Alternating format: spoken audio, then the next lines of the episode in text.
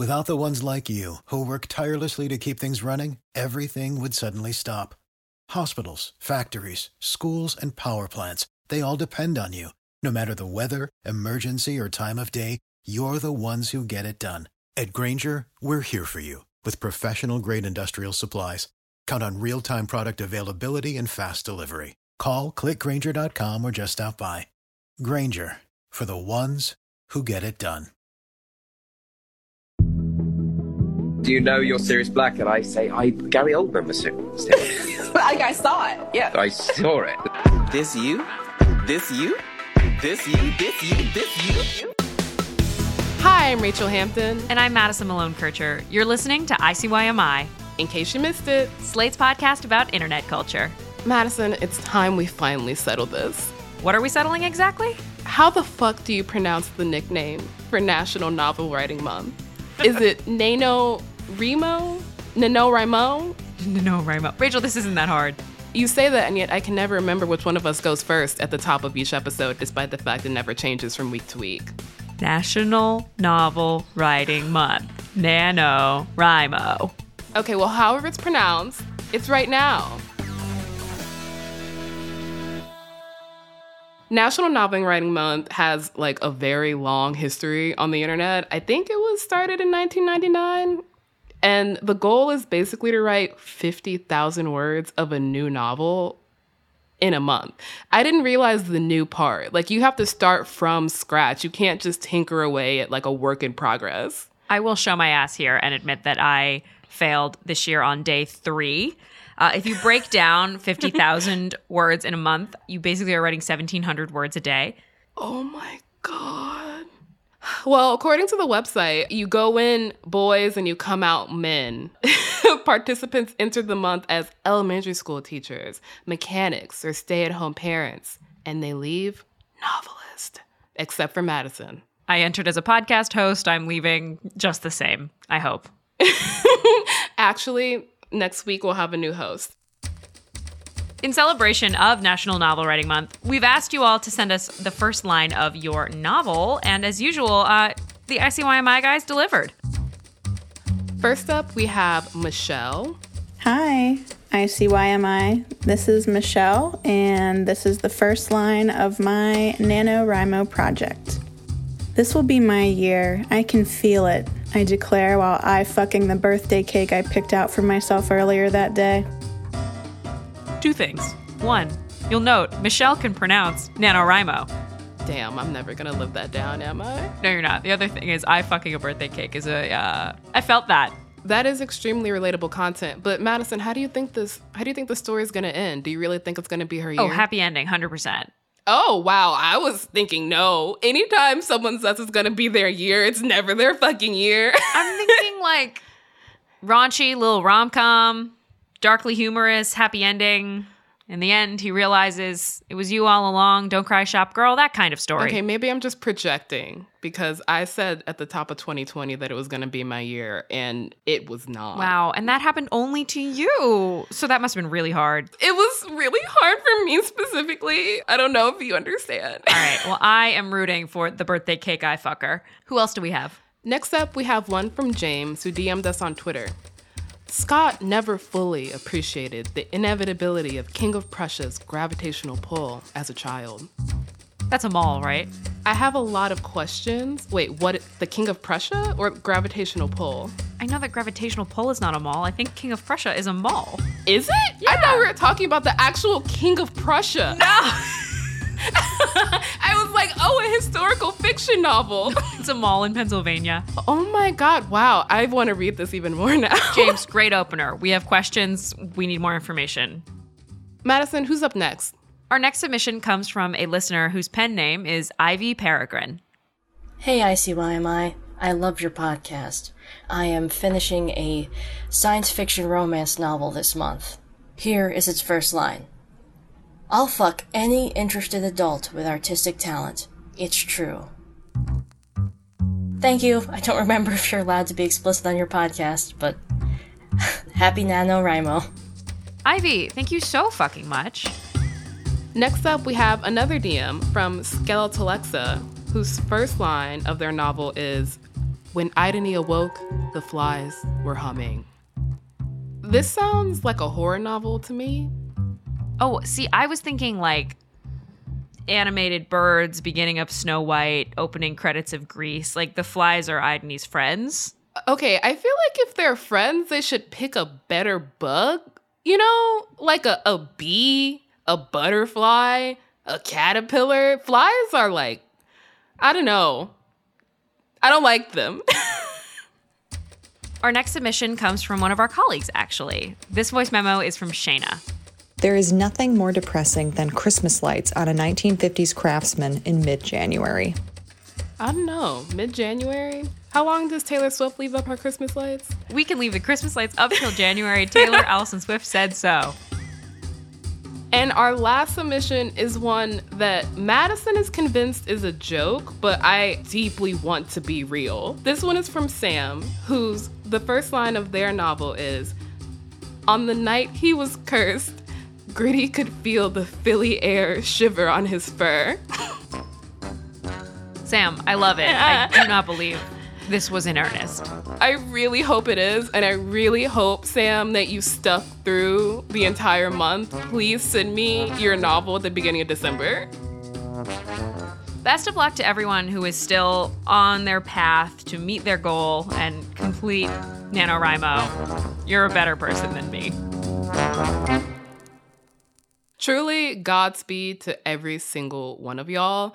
And okay, I'm gonna be honest, I've always thought maybe one day I would do National Novel Writing Month. But the thing I remember about it most is from Madison, just plug your ears. I know. Every It's time. I remember from Tum if it's from Tumblr because all the fan fiction writers would take the month off to write their novel, which meant that November was just fucking desolate on on my dashboard. I I am feeling a similar amount of despair right this moment. One day you'll understand how much Tumblr means to me. This episode actually has nothing to do with Tumblr, much to Madison's joy and contentment, or at least not a lot to do with Tumblr because it's me. Okay, then why are we invoking Tumblr at all, Rachelle? Because way back in August, the dog days of summer, we received an email from a listener that I I quite literally screamed at. I think I screenshot it and immediately sent it to you and was just like, Madison, this is directly from my brain. This is another way of saying we're bringing back red receipts. Read receipts. I said what I said, and it rhymes with said. Rhyming is not the indicator of what's right here.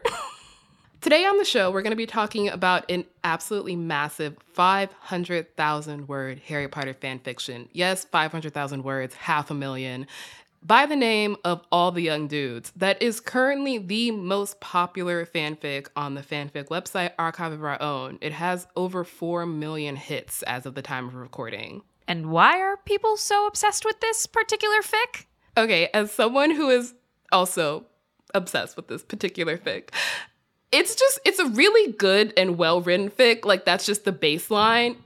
But also over the past year, it's kind of become a part of canon in the fandom, like more so than J.K. Rowling saying that Dumbledore is gay. Like that, Well. it's more canon than that.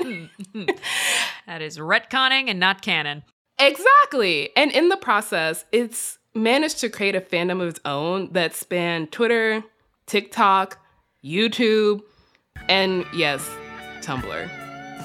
I guess it is only fair that we talk about this since you did let me go full tinfoil hat Swifty last week.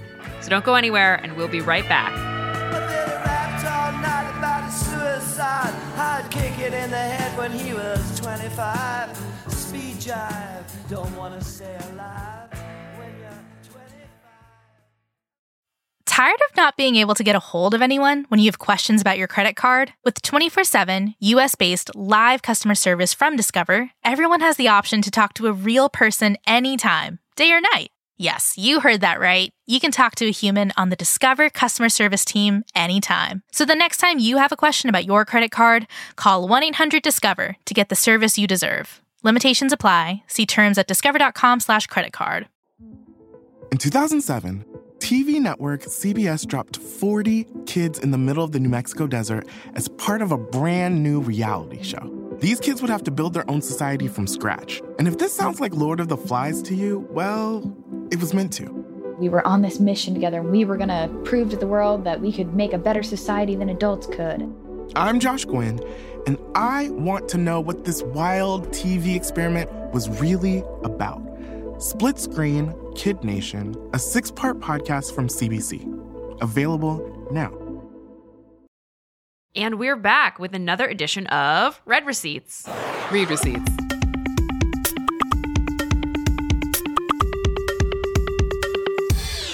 I want to see the receipts. Hello, my name is Rachel. I've been a fan of the show for many months, and multiple times a day I think of a TikTok or something I want to send your way, but this is my first time writing or calling in. Uh, this is a little bit inspired by the Book Talk episode, and I wanted to share another part of the internet, and for me, TikTok specifically, that's taken over my life in the last year. And it's a fan fiction called All the Young Dudes by Miss King Bean 89, which is on Archive of Our Own. And I know it's grown to encompass more than just TikTok and is on Twitter and Instagram, and of course, Tumblr. I didn't think I'd be returning to Harry Potter fan roots and making TikToks about it as a 26 year old, especially with JKR's turfiness and general issues, but pandemics do take you to weird places. Rachel, I'm not convinced you didn't send this email yourself. Not least of all because this listener's name is also Rachel. And I feel like this is the moment I need to say we have reached carrying capacity for Rachel's allowed to be affiliated with this show. Truly. Pick another name, people. I'm begging. I'm also not convinced I didn't send this. Honestly, the only thing that convinced me I didn't send this was hearing her voice because that's not my voice. I literally have a, a note in my phone from April 2021 that just says, all the young dudes slash Miss King Bean 89 on the podcast. That's the only thing the note says. Where do we start? Let's start at the beginning. What is all the young dudes? I mean, it's a song. Even I can answer obviously. that I feel one. Like that's great. I'm glad you know. It's recorded by Mott the Hoople, but it was written by David Bowie. In the context of the show, it's currently the most popular fan fiction on the platform Archive of Our Own, which we've discussed in previous episodes. Currently, it has over 4.3 million hits. The next most popular fan fiction has over 2 million, so it's popular by a pretty significant degree. When did it start publishing? It first started publishing in like March 2017. There are 188 chapters. so it is half the length of the original original series. Follow-up question. How many adverbs are in it? If I could count that high, I wouldn't be doing this job. This is a dumb question, but I'm going to be the one to ask it so no one else listening has to. This is a Harry Potter fan fiction, correct? yes, it is. But to be exact, it's a Marauders era fanfic, which is basically I know you're gonna ask what is that? I was going to say I solemnly swear I know this answer, but would you lay it out for us Ooh, just just for fun? You do know some things. But it's basically the era in the Harry Potter universe where Harry's parents attended Hogwarts. The Marauders refers specifically to Harry's father James, Sirius Black, Remus Lupin, and Peter Pettigrew. So are we to assume those are the young dudes? yes, they are in fact all the young Great. dudes. What's next? So, Marauders era fanfic is actually one of the more popular subgenres within the Harry Potter fandom, and within that subgenre, there's Wolfstar, which is the ship name for Remus Lupin and Sirius Black. Okay, Remus Lupin is a werewolf and Siri. Oh, that's a console. Is it because he's a star? Wolf star? Did I get it? Yes. Great. Mm-hmm. Mm-hmm. Nailing this. Yes. So that's the context of all the young dudes. Again, over the course of 188 chapters, this fic basically like charts relationship between Remus and Sirius, and also like James and Peter, and the rest of the Marauders from their very first year at Hogwarts to like the end of Prisoner Azkaban. For reference, that's like the years 1971 to 1995. So it's it's a long fic, clearly. Rachelle, when did you get into Harry Potter fan fiction? Well, other Rachel made a really good point, which is that the pandemic takes you to some weird places. I read this in 2020 in, I would say, actually around the election. because I was living at home, and when you live at home for longer than three weeks, you regress into a teenager. And I actually hadn't read any Harry Potter fan fiction before that year. It wasn't really what I was into when I was a teenager. But I I kept seeing this fan fiction pop up. And I was like, I'm not reading a 500,000 word fan fiction. And then I was like, I'm gonna read the first two chapters of this 500,000 word fan fiction. And then fast forward two weeks, and I'm obsessed and literally skipping meetings at work to read this fan fiction. If my boss is listening to this, I'm lying right now. I'm about to ask you an impossible question. Yeah. Quickly, loosely, what is it about? It's basically a slow burn, not the podcast by Slate that you should listen to, but like a slow burn relationship between Remus and Sirius. Basically, told from the perspective of Remus, who is a werewolf. And so it kind of explores this interesting, like, cross marginalization of Remus as a gay man in 1970s Britain and Remus as a werewolf in the Wizarding Society, and also a lot of like class based stuff, which is a kind of dynamic that JKR hints at in her books, but this fic kind of very much plays with and explores.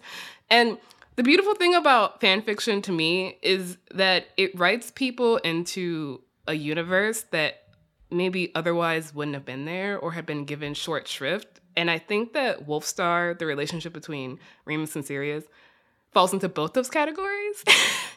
because like JKR basically pretends queer people don't like don't What exist. do you mean? Like she she's- Dumbledore was gay the whole time. Didn't you see it? Of course. Of course. And Hermione was black.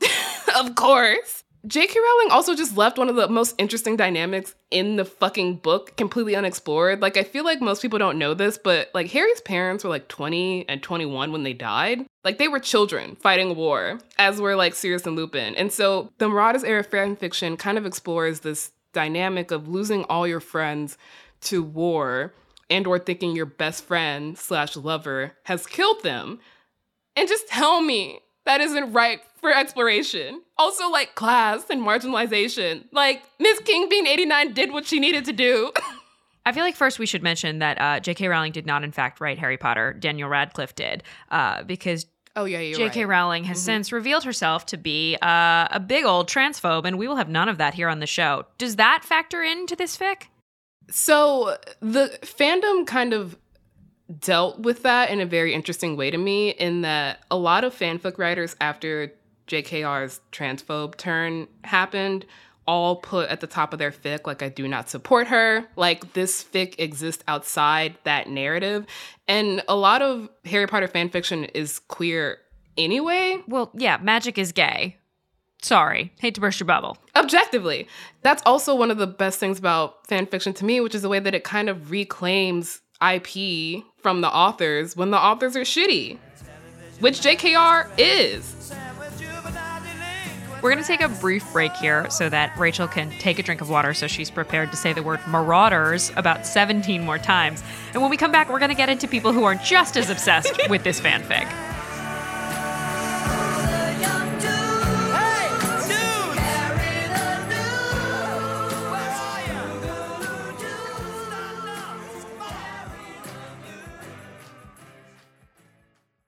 This episode is brought to you by Progressive Insurance. Hey, listeners, whether you love true crime or comedies, celebrity interviews, news, or even motivational speakers, you call the shots on what's in your podcast queue, right? And guess what? Now you can call the shots on your auto insurance too. Enter the Name Your Price tool from Progressive. The Name Your Price tool puts you in charge of your auto insurance by working just the way it sounds. You tell Progressive how much you want to pay for car insurance. Then they'll show you a variety of coverages that fit within your budget, giving you options. Now, that's something you'll want to press play on. It's easy to start a quote, and you'll be able to choose the best option for you fast. It's just one of the many ways you can save with Progressive Insurance. Quote today at progressive.com to try the Name Your Price tool for yourself and join over 28 million drivers who trust Progressive. Progressive Casualty Insurance Company and Affiliates. Price and coverage match limited by state law. And we're back. Do you remember during our book talk episode where I explained how TikTok basically controls the New York Times bestseller chart now? I do recall. In between lots of discussions of aliens with a breeding kink, yes, you did mention something about that. I'm glad you remember that part. They don't just do this with like actual published works. They also do this with fan fictions, and it, boy, did they do it with all the young dudes. As we said in that episode, book talk, fan fiction talk, all blew up over the pandemic because everyone was home, everyone was depressed, everyone needed a bit little bit of comfort, and so a lot of people returned to their roots, which includes fan fiction. So I would say that All the Young Dudes had its moment in like the second year of the pandemic, starting around the winter, which makes a lot of sense to me. That tracks. So walk us through the timeline. Yeah, so the fic finishes publishing in November 2018. By mid 2019, it has like a hundred thousand hits. Okay. 2021 is when shit kind of goes say less completely wild. Yeah.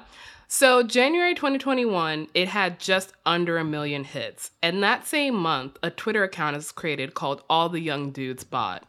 I feel like you've seen these bots before, right? They just like tweet a single line from a poet or a book or a musician. Anyway, the All the Young Dudes bot has just over 10,000 followers, which is like pretty good for it's a fan fiction. so, between March of this year and November of this year, it exploded. There are now YouTube reviews of this fic.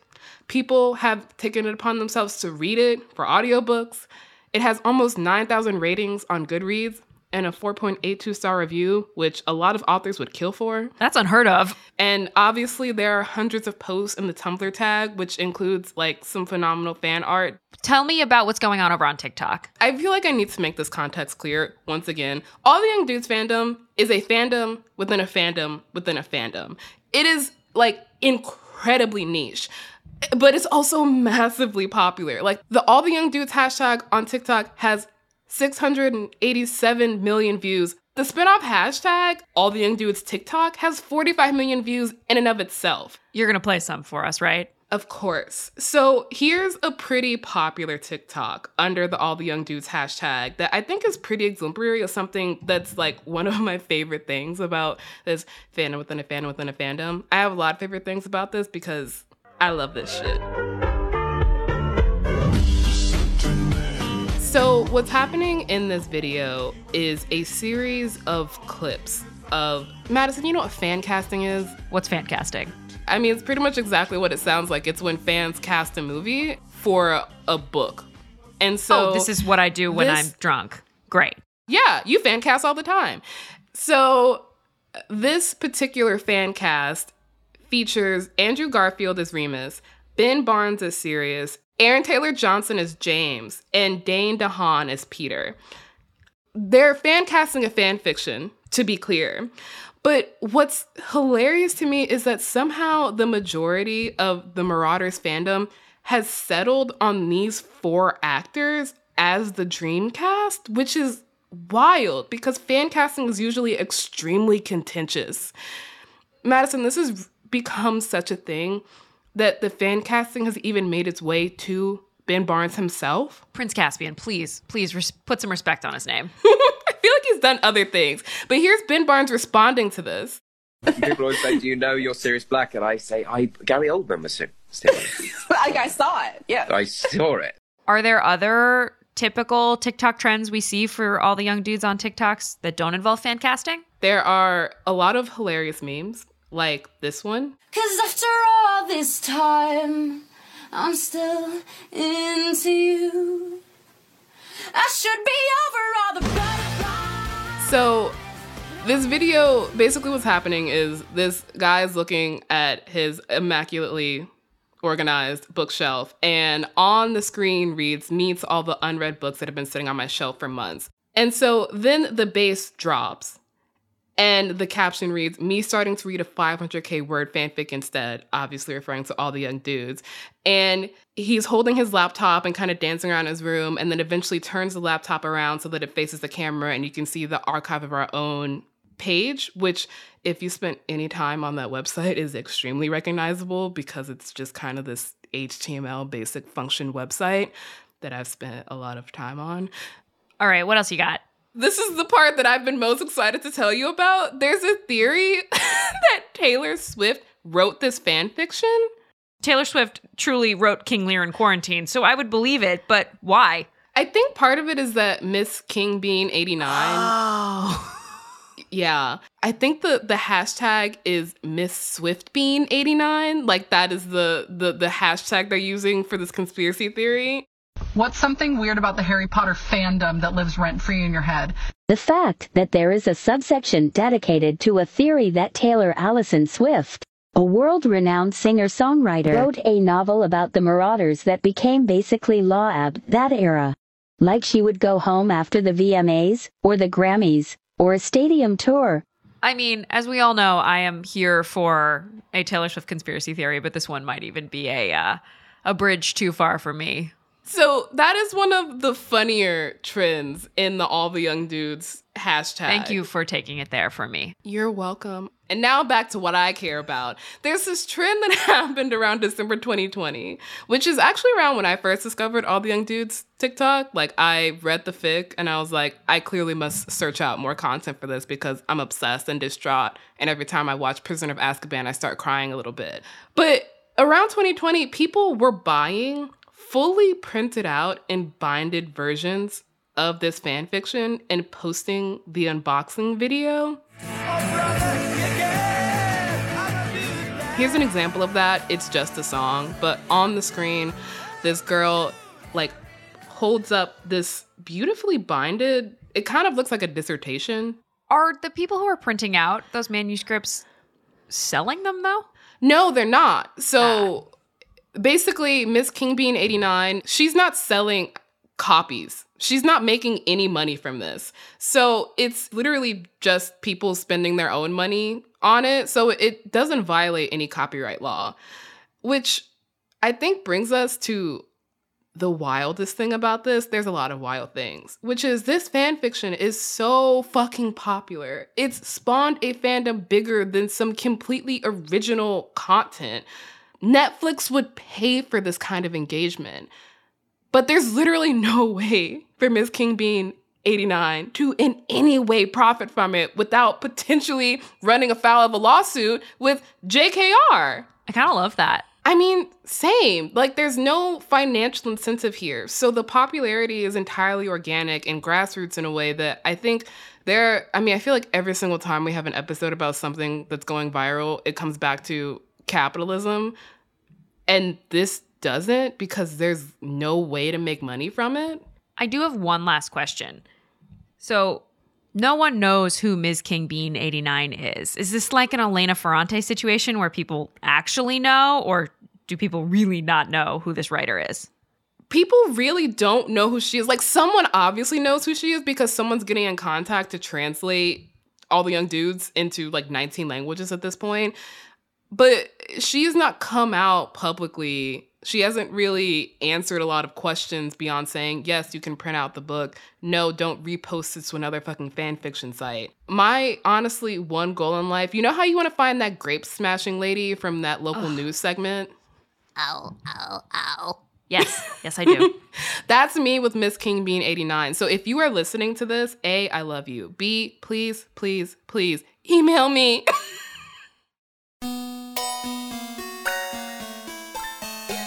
All right, that's the show. We'll be back in your feed on Wednesday, so subscribe. We're free. Well, we might be busy, but the show's free, and the best way to make sure you never miss an episode is to subscribe. Leave us a rating and a review on Apple Podcasts. Tell your friends about us. Tell your fanfic friends about us. You can follow us on Twitter at ICYMI underscore pod. You can also drop us a note at ICYMI at slate.com.